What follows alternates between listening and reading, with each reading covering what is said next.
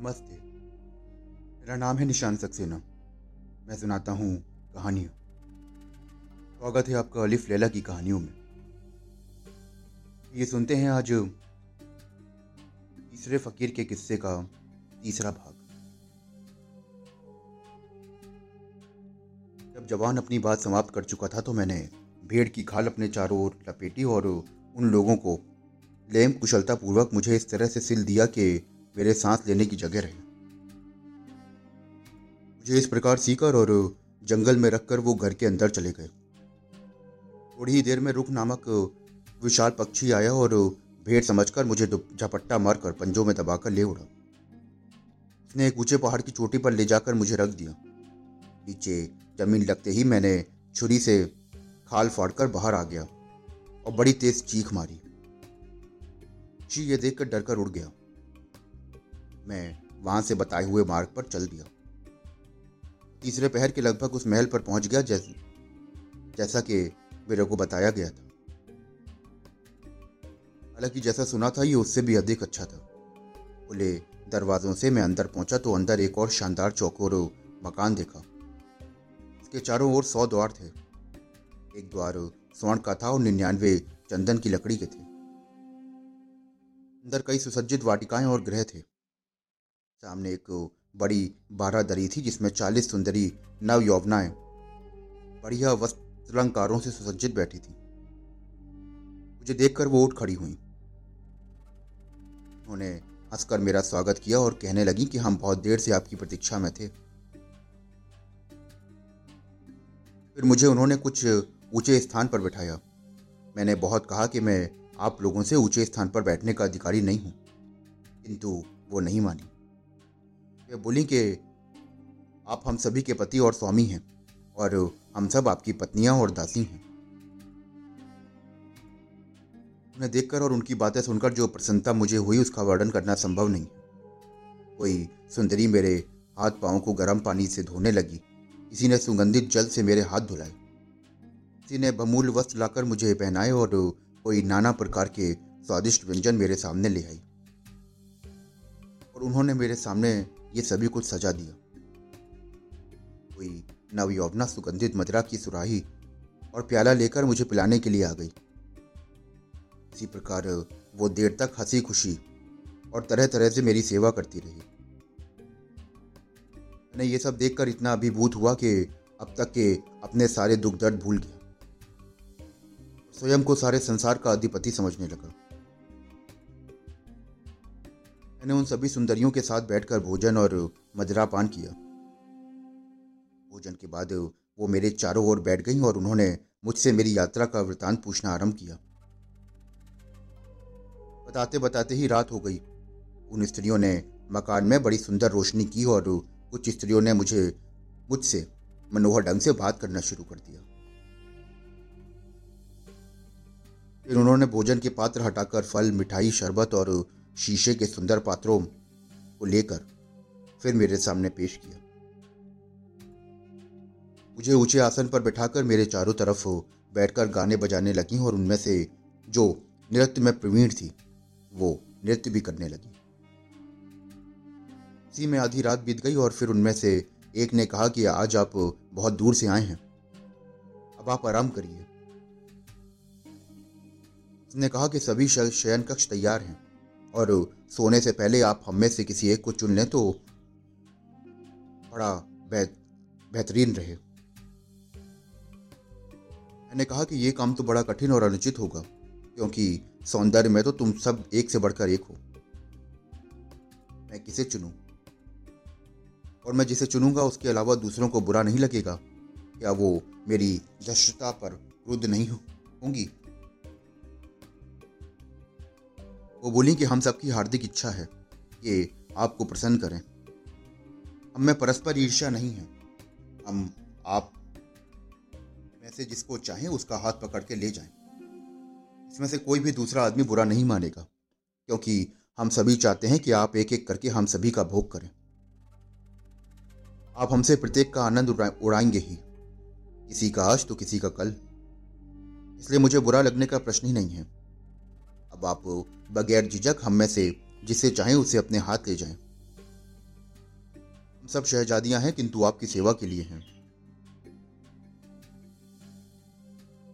ये सुनकर मैंने उसी सुंदरी की ओर हाथ बढ़ाया, जिसने मुझे ऐसी बुद्धिमानी की बातें कही। उसने भी तुरंत अपना हाथ मेरे हाथ में दे दिया और उसको लेकर मैं अपने शयन कक्ष में आ गया। दूसरे दिन सवेरे में अच्छी तरह से उठ भी नहीं पाया था कि शेष स्त्रियों ने मेरे पास आकर अभिवादन किया और मुझसे पूछा कि आप आराम से तो सोए? कि आने से पहले मैंने वो सुंदर वस्त्र और रत्न आदि पहन लिए थे। कुछ देर बातचीत करने के बाद में वो स्त्रियाँ मुझे स्नानागार में ले गईं और तरह तरह की मालिश करके मुझे स्नान कराया। मेरे नहा चुकने के बाद उन्होंने दूसरे वस्त्र भूषण जो पहले से ज़्यादा उत्तम थे मुझे पहनाए। इसके बाद फिर वही हास परिहास, किस्सा, कहानी, खाना पीना और राग रंग चलता रहा। आधी रात हुई तो उन्होंने फिर कहा कि आप, हम में से जिसे चाहें उसे चुन लें। मैंने एक और सुंदरी का हाथ पकड़ा और उसे अपने शयन कक्ष में ले गया। सुबह उठकर फिर ऐसा ही हुआ कि उन लोगों ने मुझे स्नानागार में ले जाकर बढ़िया तरीके से स्नान करवाया। वकील ने जुबैदा से कहा कि, हे सुंदरी, मैं तुमसे किस प्रकार और कहाँ तक बताऊँ कि कैसे आनंद और संतोष में मेरा समय बीत रहा था? दिन भर नाना प्रकार के खाने पीने और अन्य विलास सामग्री का उपभोग, और रात में चालीस में से किसी एक सुंदरी का अपना भोग। इसी प्रकार लगभग एक वर्ष आनंद पूर्वक उस राजमहल में बीत गया। उस वर्ष पूरा, एक वर्ष पूरा होने में जब एक दिन रह गया तो सुबह को वो सुंदरियाँ जो हमेशा प्रसन्न वदन होकर मेरा हाल पूछने आया करती थी, वो आँखों में आँसू भरे। कहने लगी कि, हे शहजादे, हम सब आपसे विदा लेने के लिए आए हैं। आपको, अब हम भगवान को सौंपते हैं। वही आपकी रक्षा करेगा। जो उनकी इस बात से बड़ा आश्चर्य हुआ।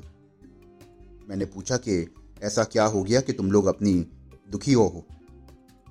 यहाँ से विदा होने की बात कर रही हो। तुम्हें कहाँ जाना है और क्यों जाना है?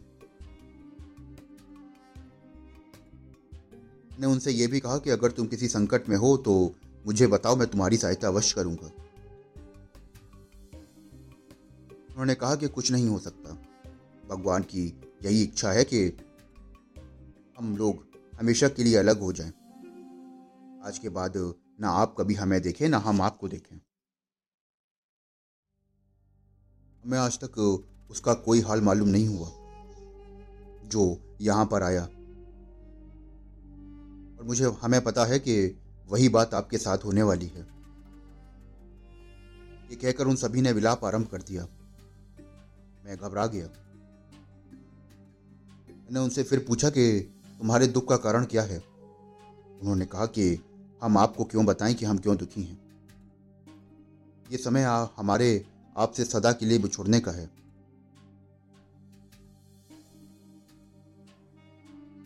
कुछ देर मौन रहा और मैंने कहा कि मेरी समझ में कुछ नहीं आया कि तुम्हारी बातों का क्या अर्थ है।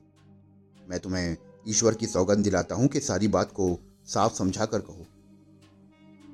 अब उनमें से एक ने कहा कि सबसे पहले तो आप ये समझ लीजिए कि हम चालीस शहजादियाँ हैं। हम लोग इस स्थान पर एक वर्ष तक अमोद प्रमोद के लिए आया करते हैं। इसके बाद चालीस दिन के लिए हमें अपने आवश्यक कार्यों के लिए अपने अपने देश को जाना पड़ता है। चालीस दिन बीत जाने के बाद हम फिर एक, एक वर्ष के लिए इस महल में आ जाते हैं। कल हमारा ये वर्ष पूरा हो गया। इसलिए अब हम लोग आपसे विदा ले रहे हैं। यही कारण है कि हमारे शोक और विलाप का। यहाँ से जाने से पहले आपको यहाँ के सौ कोठों की कुंजियाँ सौंप जाएँगे। हमारे पीछे आप सभी में घूम घूम कर अपना जी बहलाएँ। लेकिन हम आपको अपनी सौगंध देते हैं कि इस स्वर्ण द्वार को ना खोलना। अगर इसे खोला तो आपका हमारा मिलन फिर कभी ना हो सकेगा। हालाँकि हमें पता है कि आप में इतना आत्मसंयम नहीं है कि आप उस द्वार को ना खोलें। आप उसे ज़रूर खोलेंगे और हमेशा के लिए हमसे बिछुड़ जाएँगे। वैसे तो हम इस स्वर द्वार की चाबी अपने साथ ले जा सकते हैं। किंतु ये इच्छा नहीं मालूम होता कि आप जैसे जिम्मेदार और बड़े आदमी पर हम विश्वास ना करें। हाँ एक बार फिर ये कहते हैं कि अगर आपने सौर द्वार खोला तो हमें और आपको अतीब कष्ट होगा। उनकी बातें सुनकर मैं भी दुखी हुआ। मैंने उनसे कहा कि मुझे तुम लोगों से अलग होने का अत्यंत दुख है। खैर किसी प्रकार ये चालीस दिन काटूँगा। तुम्हारी इस नसीहत को हमेशा याद रखूँगा कि ये स्वर द्वार ना खोलूं। मुझे तो नहीं मालूम होता कि मुझमें इतना अधैर्य है कि तुमसे किया हुआ वादा तोड़ दूँ। ये कहकर मैंने उन सभी को एक एक करके गले लगाया। इसके बाद वो सभी चली गई और मैं लंबे चौड़े राजमहल में अकेला ही रह गया। मुझे अत्यंत शोक हो रहा था।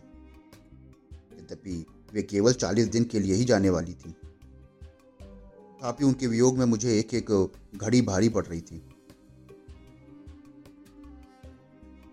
फिर मैंने अपना जी बहलाने के लिए सोचा कि जिन दरवाजों की चाबियाँ मेरे पास हैं, उन्हें खोल कर देखूँ। मैंने सोचा कि निषेध तो केवल एक द्वार के खोलने का है, सो उसे नहीं खोलूँगा।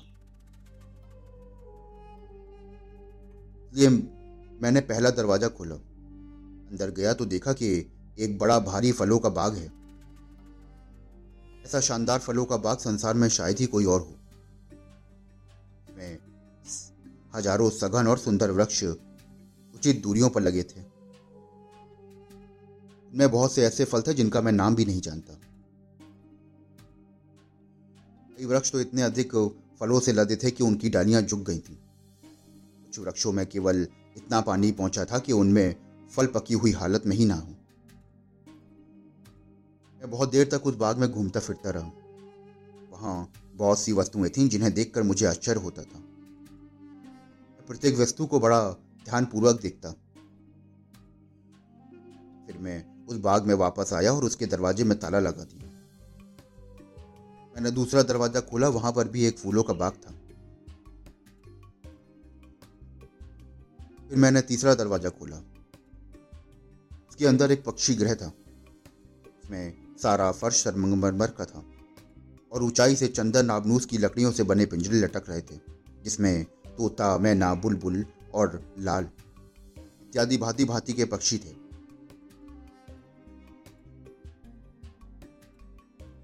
लेकिन वहाँ पर भी कोई आदमी नहीं दिखाई देता था।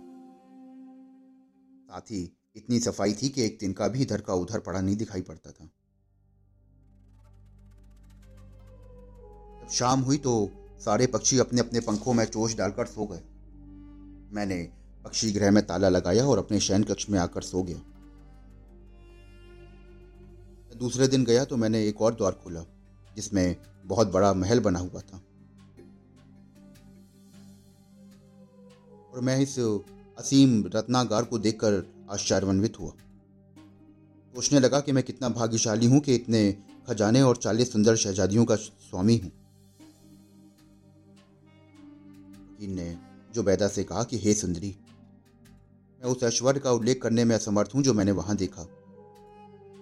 चालीस दिनों तक मैं विभिन्न द्वारों में जाकर वहाँ पर आश्चर्यप्रद वस्तुएँ देखता रहा। चालीसवें दिन मेरे देखने के लिए सिर्फ़ एक दरवाज़ा रह गया था। ये वही दरवाज़ा था जिसके लिए मुझे मना किया गया था। मुझे शैतान ने बहका दिया और मैंने अपनी कस्में और वादे तोड़कर उस दरवाजे को भी खोल डाला। दरवाज़ा खोलते ही उससे बड़ी तेज सुगंध आई,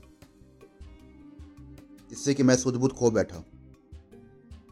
होश में आया तो अंदर गया और ठहर कर गंध के कम होने की प्रतीक्षा करने लगा।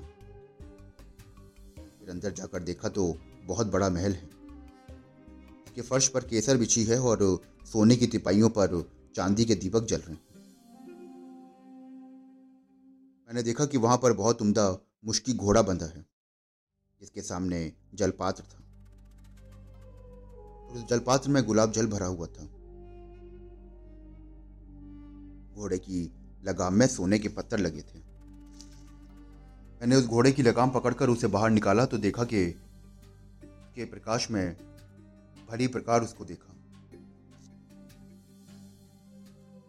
जब मैं बाहर आया तो मैंने उसको ऊपर सवारी करने का मन बनाया। मैंने उसे चाबुक मारा और चाबुक लगते ही घोड़ा बड़ा भयानक रूप से हिनहिनाया।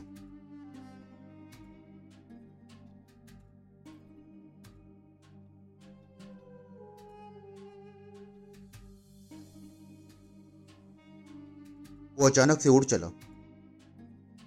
हाँ उसने अपने शरीर को इतनी ज़ोर से झटका के मैं पीठ के बल ज़मीन पर गिरा। घोड़े ने अपनी पूछ और मेरी दाहिनी आँख में ऐसी मारी कि वो फूट गई। और फिर घोड़ा उड़ गया।